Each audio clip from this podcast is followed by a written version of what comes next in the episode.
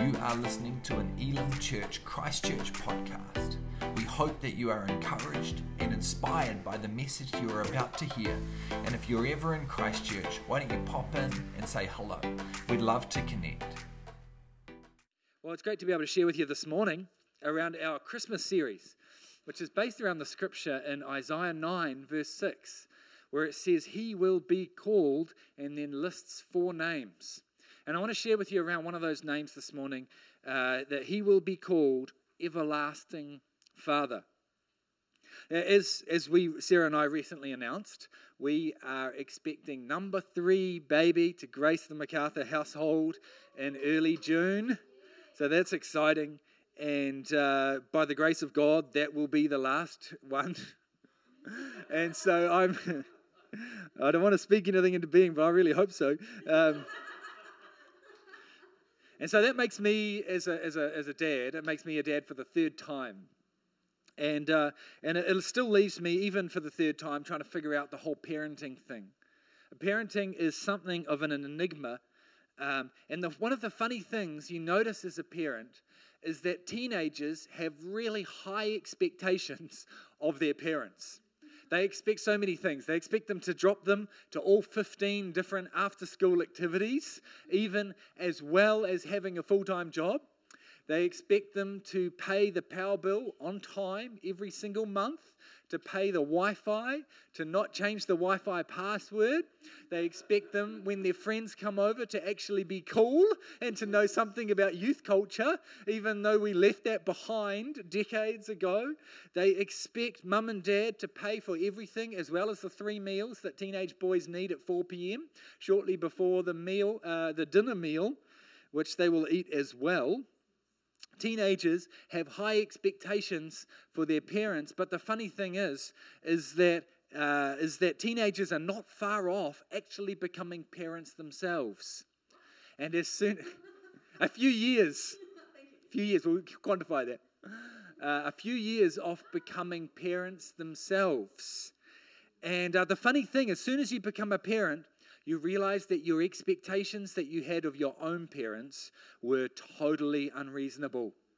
That totally unreasonable because human parents are inherently flawed.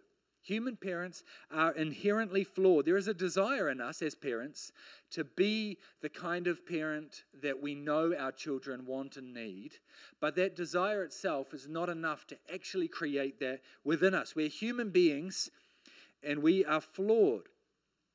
And this makes things really interesting when it comes to considering God as our heavenly Father, as our everlasting Father. It makes things a little bit complicated because I'm not sure what your parents were like as a kid. I'm not sure what your father was like. But many people, many, many people did not have good experiences. They had challenging and difficult experiences. Maybe for you, dad was just trying to give you financially what he never had, but that meant that he was absent a lot. And that was difficult for you growing up. You just wanted dad around, and he wasn't. Maybe, maybe your father had high expectations of you on the sports field or in your grades or in just general society. And so you felt pressure uh, just to work and to work and to work to try and earn his approval. Maybe your dad, like many, struggled to express himself emotionally particularly with the words that come out of his mouth. So you grew up not really hearing words like, I love you or I'm proud of you. Human parents are inherently flawed. We're, we're human beings who are flawed and we struggle. Because the truth is, for, for the most part, our parents are good people. However, we struggle with key areas uh, that they, like anyone, can struggle in key areas making our mothers and our fathers inherently flawed. And this makes things really interesting when it comes to approaching God as our Heavenly Father. The Bible describes God, this is my son, if you can see him on the chat. No, you can't. Good. Sorry. The Bible describes God as an everlasting Father. And so, what that means is that when we ourselves picture our, uh, hear the word Father, we have a picture which resounds in our mind, which may uh, be formed, at least in part, from our own experiences of our own fathers. It might work out for you in this way. We might be tempted to uh, think of and relate to God as being an absent father, which, and the way we, we relate to Him is we feel like we need to pray hard to get His attention. May sacrifice hard to get His attention. We might uh, relate to God as having unreasonable expectations of His children. Uh, so we feel like we have to earn and we have to earn and we have to earn, we have to work to live up to His expectations. We might be able to hear the voice of God in lots of different areas, but because of our own upbringing, we might struggle to hear kind and loving words like, I love you and I'm proud of you from the heart of God. That is, it is possible to have this lens between our own eyes and the, and the, and the face of our Father God that distorts our picture of God as a Father very slightly. And so uh, we say all of that to come to our scripture for today, which is Isaiah 9, verse 6, uh, which says, And he will be called these four things Wonderful Counselor, Mighty God, Everlasting Father, and Prince of Peace. So I want to encourage you just really quickly with three ways as we conclude our service today that God is an everlasting Father. He really is a good, good Father. It's who you are, it's who you are, it's who you are. He is a good, good Father. The first way is this is that our everlasting Father is compassionate.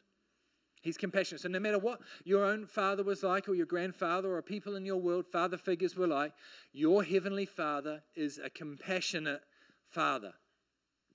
There's this amazing scene in Exodus where Moses goes up the mountain to meet with God. And this is this powerful moment where Moses asks to see God, and God says, Well, I'll tell you what, I'll, I'll walk past you and I will show you my back. And this, as God is walking past Moses, this is what the words that flow out of God's very own mouth about his character. This is an interesting moment because we haven't heard a lot about the character of God up till this point in Scripture. We've heard about his power and his creation, but we haven't heard a lot about his character. And so this makes uh, this, these words a powerful revelation. In Exodus 34, verse 6, it says this And he passed in front of Moses, proclaiming, The Lord, the Lord, the compassionate and gracious God, slow to anger, abounding in love and faithfulness. So, the statement about the Lord is that God is a compassionate and gracious God. He is slow to anger and he abounds in love. And this becomes this powerful statement that for, throughout all of uh, Scripture is referred back to as who is God? Well, he is compassionate and he is gracious. God is a compassionate God. That means that when you make mistakes and you fall short of where you know you should be, your God does not condemn you. He is not judgmental, but He is compassionate for the reasons you made those choices, and He is there with you to show compassion and grace. Many people have had fathers with a short fuse, maybe who got upset if anything broke or if anything around the house got lost or any number of things. But I came to remind you today that the father heart of God is not quick to punish. He in, instead maintains love and forgiveness to thousands. Your God is a compassionate father. Your God is compassionate. This Christmas, we celebrate Jesus who shows us the compassion of God for his people. The second thing I want to just remind you, uh, or maybe even tell you for the very first time, about the Father heart of God is this is the everlasting Father always cares. He always cares. When I was a kid, uh, my sister and I would walk home from school and we would pick flowers to give to mum. We got in trouble one time for picking the neighbour's flowers uh, that she'd been carefully growing, and so we were only allowed to pick daisies. And so we would pick these daisies and we would go home and give them to my mum.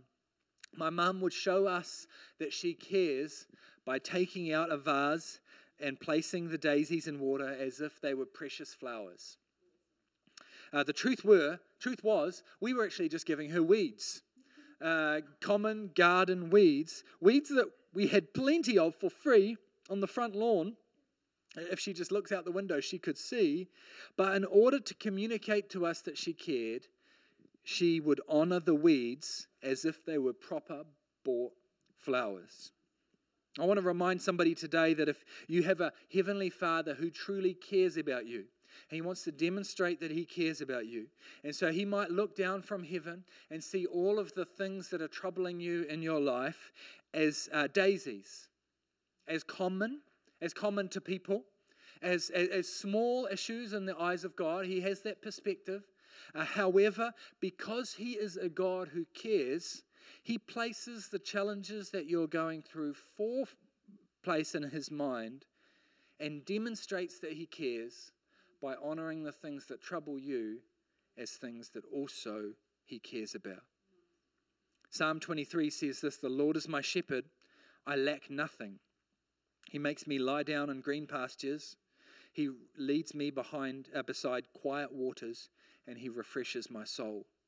The Lord is a shepherd who truly cares for the needs of the sheep.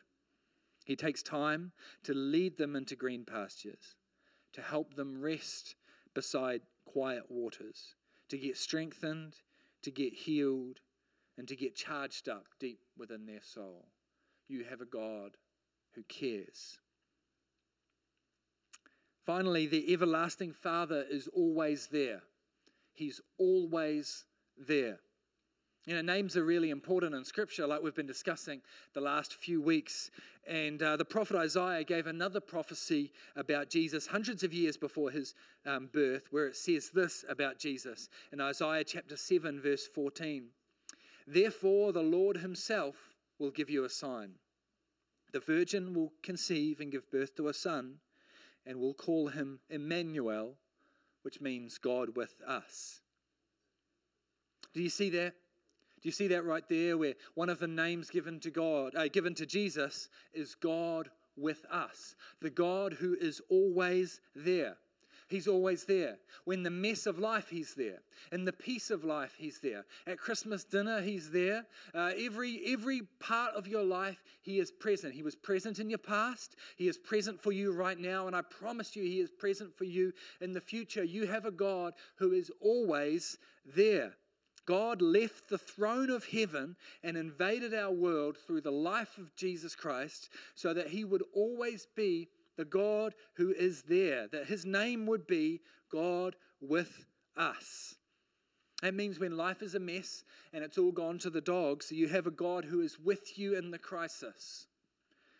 When people have chosen to leave you, or you feel rejected by people, you have a God who will never leave you nor forsake you because He is the God who is there.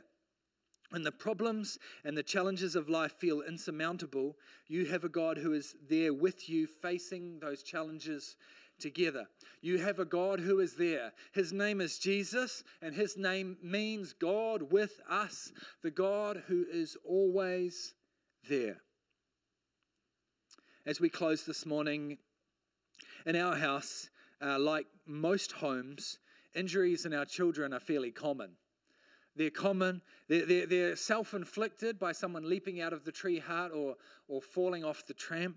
They're potentially inflicted uh, from somebody else, where one brother wallops the other brother with some uh, creation of Duplo or something like that but injuries in our house are fairly common. We've got we've experienced all of them, and no doubt there are some injuries still to come.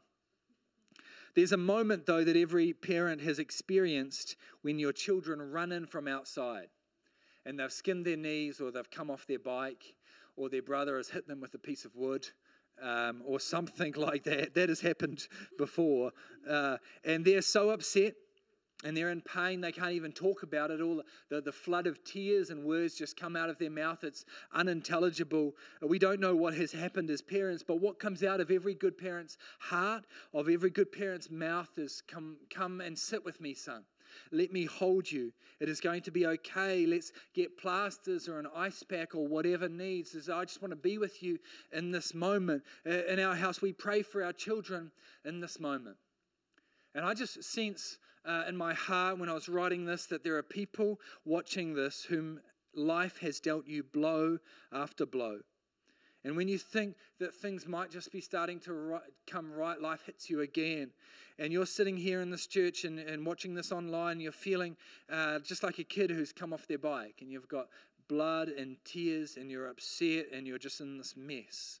I want to tell you that in the middle of your mess, run to the everlasting Father when you run into the arms of God, He will scoop you up. He's going to listen to you. He's going to hear your troubles. He's going to sense your heart. He's going to turn to you in your ear and whisper, It's going to be okay. He's going to pray for you. He's going to calm you down. He's going to give you the spirit of peace that nobody can take away. He's going to be present with you in the challenges. Come on, somebody, whether you're at home, He is there. Our God is the God who is always there. No matter what your parents were like, no matter what uh, key role models in your life were like. You have a God who is an everlasting Father, the God who cares for you, who loves you, and who is always there.